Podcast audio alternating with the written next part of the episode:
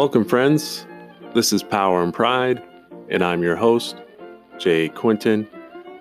We have an episode today that I couldn't wait to record, let alone uh, publish, and I hope that you enjoy it, and I hope that it sparks um, some curiosity for all of you to um, dig into the story a little bit more. But we're calling this episode Dick Rowland and the Untold Massacre. So stay tuned. We'll be right back with the episode right after this.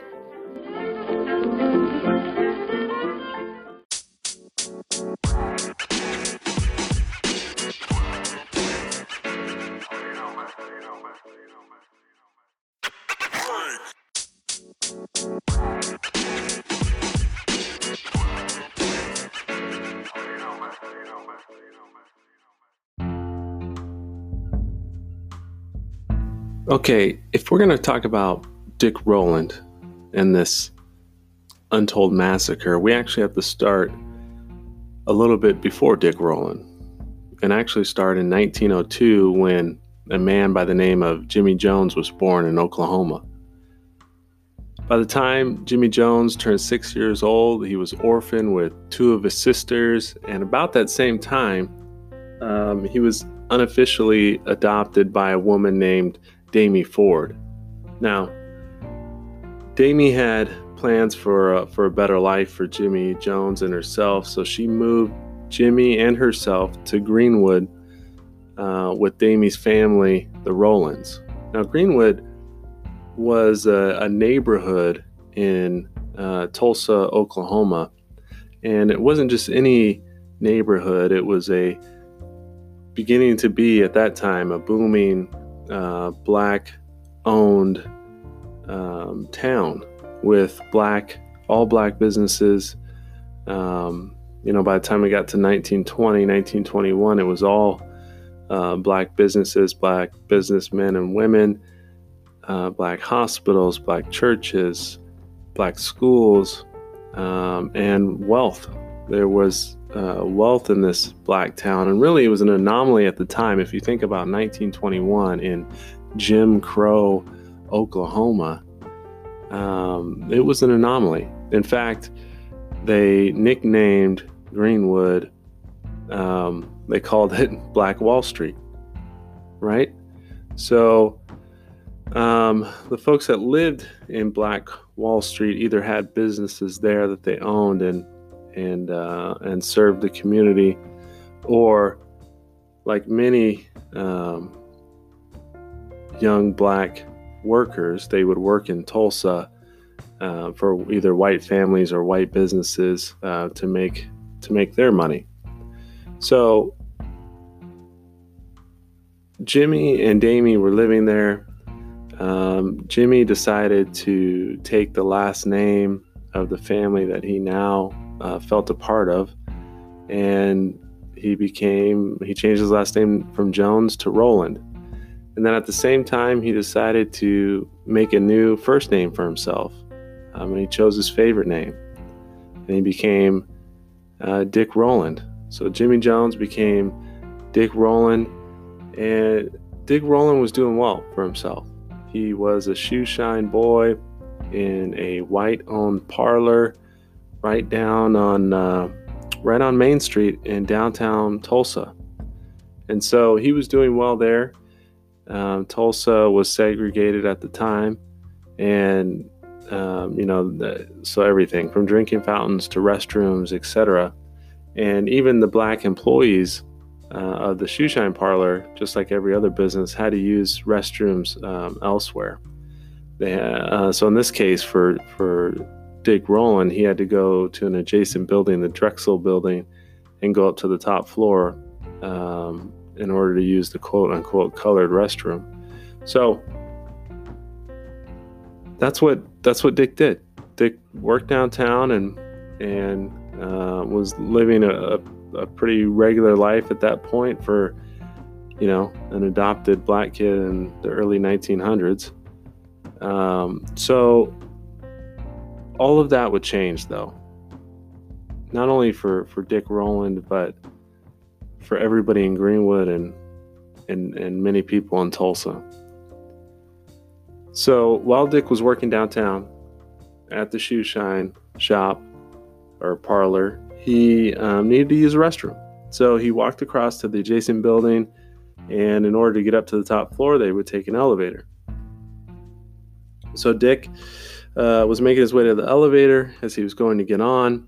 Uh, he tripped, stumbled over himself, and reached out uh, to try to grab a hold of something to keep him from falling. The unfortunate part is uh, when Dick Rowland did that, he grabbed onto the elevator operator, and in this case, it was Sarah Page, a 17 year old uh, white young lady. And like most people would do, with being startled like that, Sarah screamed, and a store clerk um, yelled out, rape, and called the police. And when she called the police, she called it in as a um, sexual assault on Sarah Page by Dick Rowland. So, in that um, day and age, Dick immediately knew what kind of danger he was in. He had to have. Um, a black man talking friendly to, to a white woman uh, sometimes was enough to get get people lynched, uh, let alone uh, touching a white woman, and let alone it being uh, reported as a sexual assault. So Dick did the one thing that he thought he could do in that moment, and he ran. He ran uh, for his life. Now, it didn't take long. The very next day, May 31st, 1921, Dick was arrested for sexual assault and he was brought over to the courthouse. And the Tulsa Tribune, which was the local uh, paper there, reported on the front page that Dick Rowland um, was being charged, was arrested and being charged for sexual assault against Sarah Page. And that essentially was part of the catalyst for, for bringing this angry mob to the courthouse.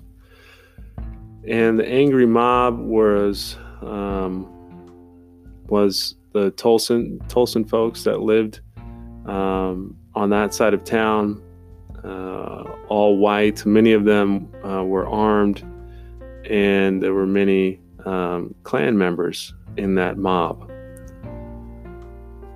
And the mob demanded that the sheriff at the time, which was um, Sheriff Willard McCullough, they demanded Willard to give up Dick, give him up to the, give him up to the, um, to the crowd, to the mob, so that the mob could do their vigilante justice.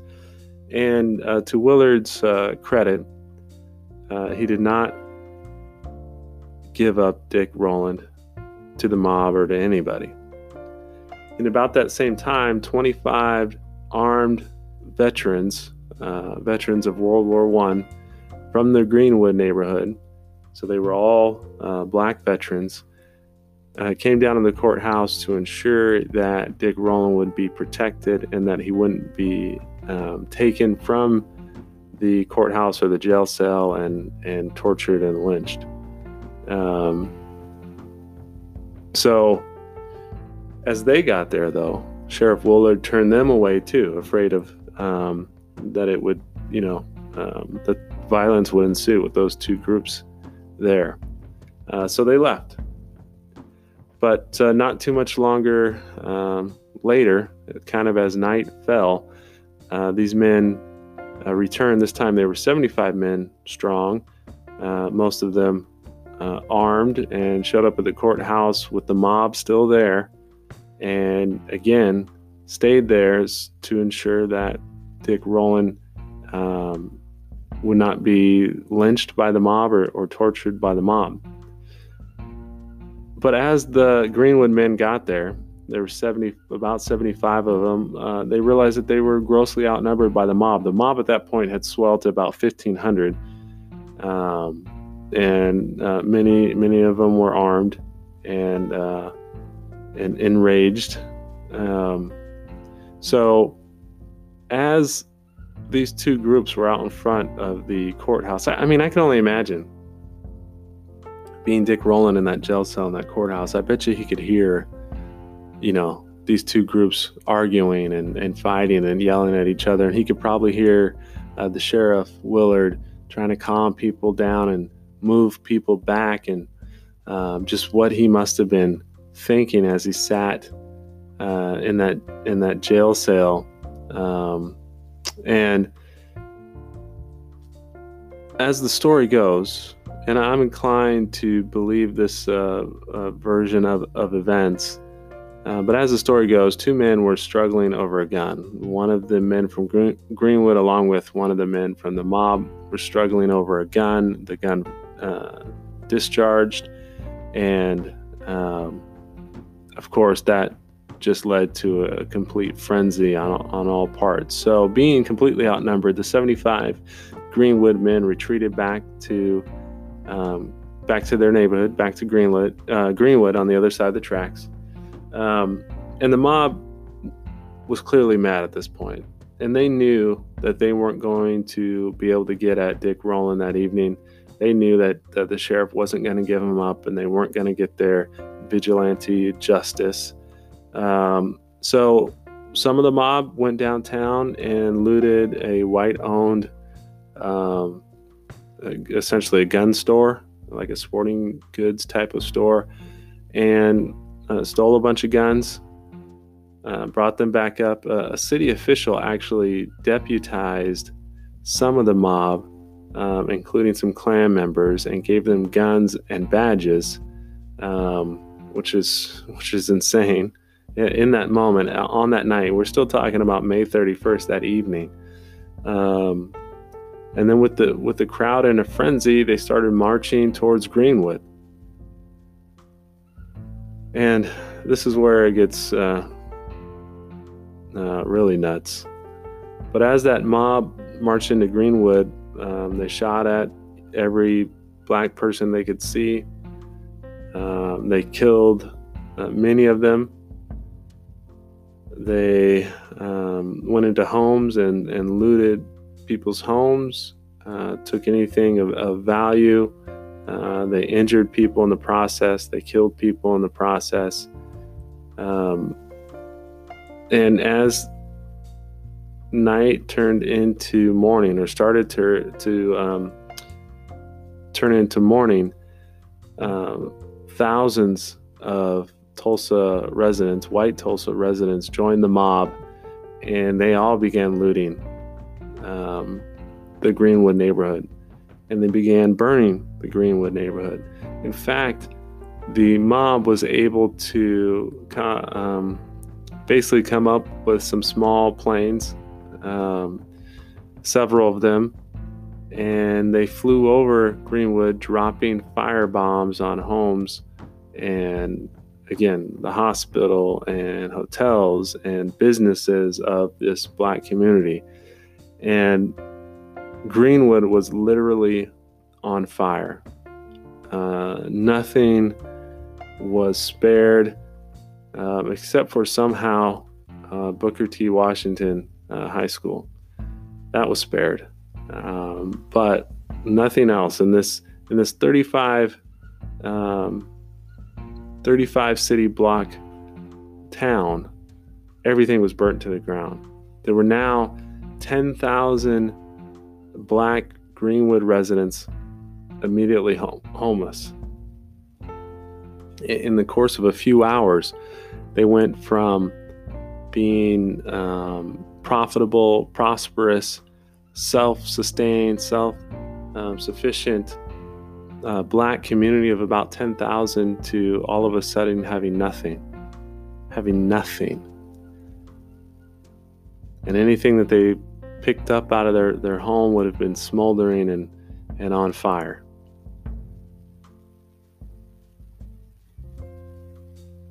So by the end of June 1st, it's now uh, believed that about 300 uh, people died. About 20 of those were, were white, and the, the, the other 280 or so were um, black Greenwood residents. There was approximately 10,000 people homeless, men, women, children, that no longer had, had a home to live in. Uh, to make matters worse, the the National Guard was called in, and they were more harm than help. In fact, when they got there, um, they imprisoned 6,000 Greenwood residents on the fairgrounds and kept them under under guard and gun, um, just to basically pour salt in the wound.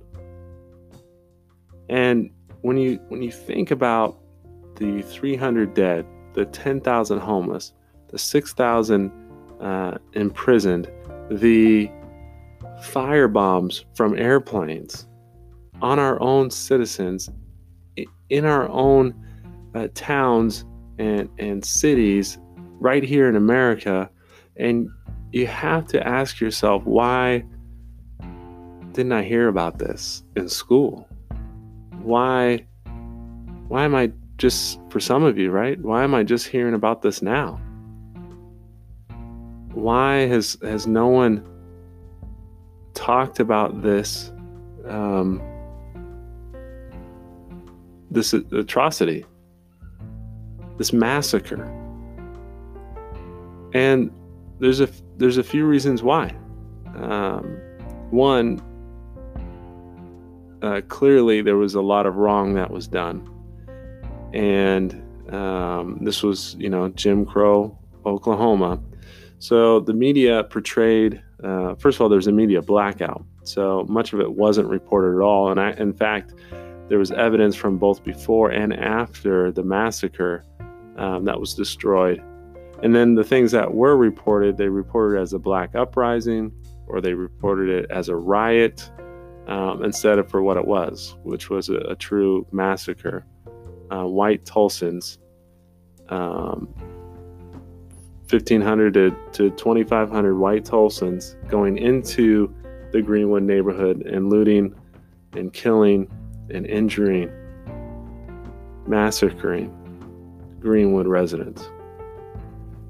And so it was it was reported as as a riot versus a massacre.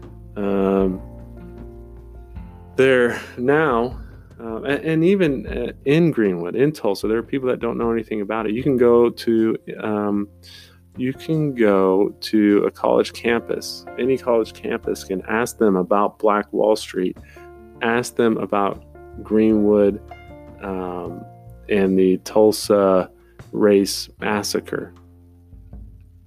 Most are not going to know anything about it, and that's that's um, in my mind, that's, that's shameful.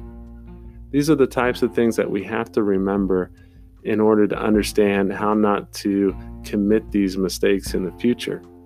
And it's not a guilt trip on anybody, not on not on, on white folks, black folks, rich folks, poor folks. It's not. It's this happened. And we need to go back and look at how this started. And even before, you know, 19 year old Dick Rowland fell and um, bumped or grabbed onto Sarah Page. Um, you know, leading up to this point, the the white Tulsans on the other side of the tracks wanted and asked many of the black residents, uh, including the city, um, asked the black residents of Greenwood to move further north so they could use the land. But of course, they weren't trying to give them due value uh, for their land. So um, the black residents of Greenwood wouldn't move and wouldn't leave their home, wouldn't leave their businesses, their schools, their hospitals, um, because they wanted to um, use the land for something industrial. So everybody knows that there was a motive to not have Greenwood there. Um, and in fact, when they tried to rebuild after all of this, uh, they put um, new city codes in to make it more difficult. From what I understand, is they uh, made uh, codes that you had to build your house with, you know, such and such a metal and such and such a brick, which for these now newly homeless folks, that was nearly impossible as they were building their homes out of wood and were arrested if they were caught building homes with wood and not having brick and and um, these the other uh, requirements of this new new code. And they did that to try to again keep the black residents from rebuilding um, and to get them to move. So one thing that's important here too is Dick Rowland. He was exonerated. He was exonerated uh, as he should have been. And even Sarah Page didn't want to have any charges brought against um, Dick Rowland. And this clearly changed everybody's life, um, and, and, including Dick Rowland's. And, and he did not, um, clearly did not feel safe and knew that if he had stuck around Greenwood, that somebody would have got to him and he would have eventually been lynched.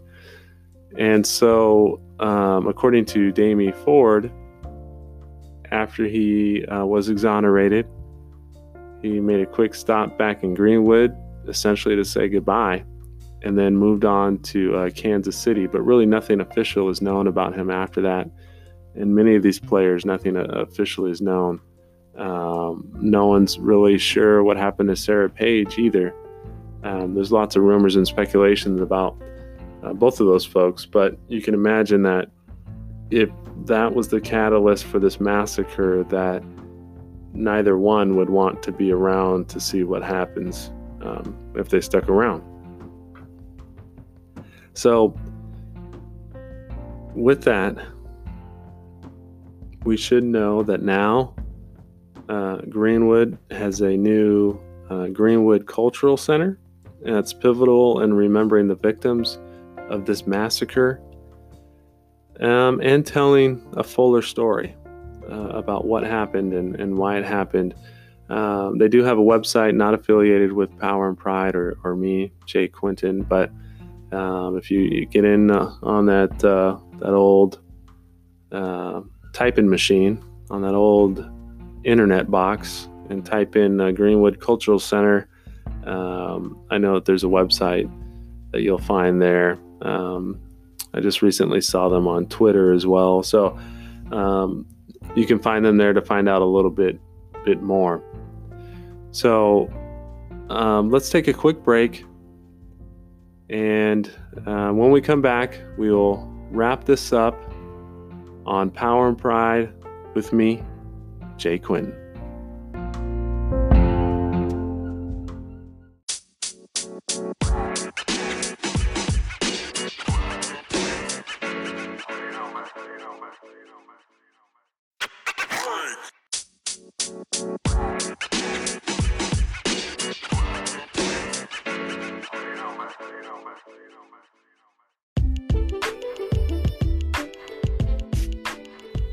Welcome back, friends. This is Power and Pride, and I'm Jay Quinton.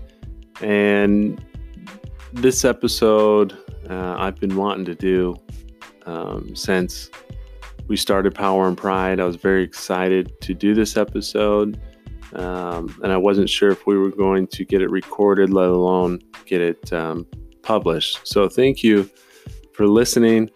I um, definitely challenge you to um, look into this this a bit more. Look into you know Google or, uh, or Bing or whatever your search engine is, uh, Black Wall Street or Greenwood, Oklahoma, or the Tulsa Race Massacre, and really where you see um, Tulsa Race Riot. Um, I would encourage you to um, continue to, to use the name it should be called, which is the Tulsa um, race massacre. And um, if you want to reach out to us here at Power and Pride, we do have our website up and running for both your smartphones and your uh, computer. So, again, get on that old internet box and type in www.powerandpridepodcast.com, or you can find me on Twitter at the real J Quinton or on uh, Facebook at Power and Pride Podcast. So thanks for joining me. This is Jay Quinton, and power and pride.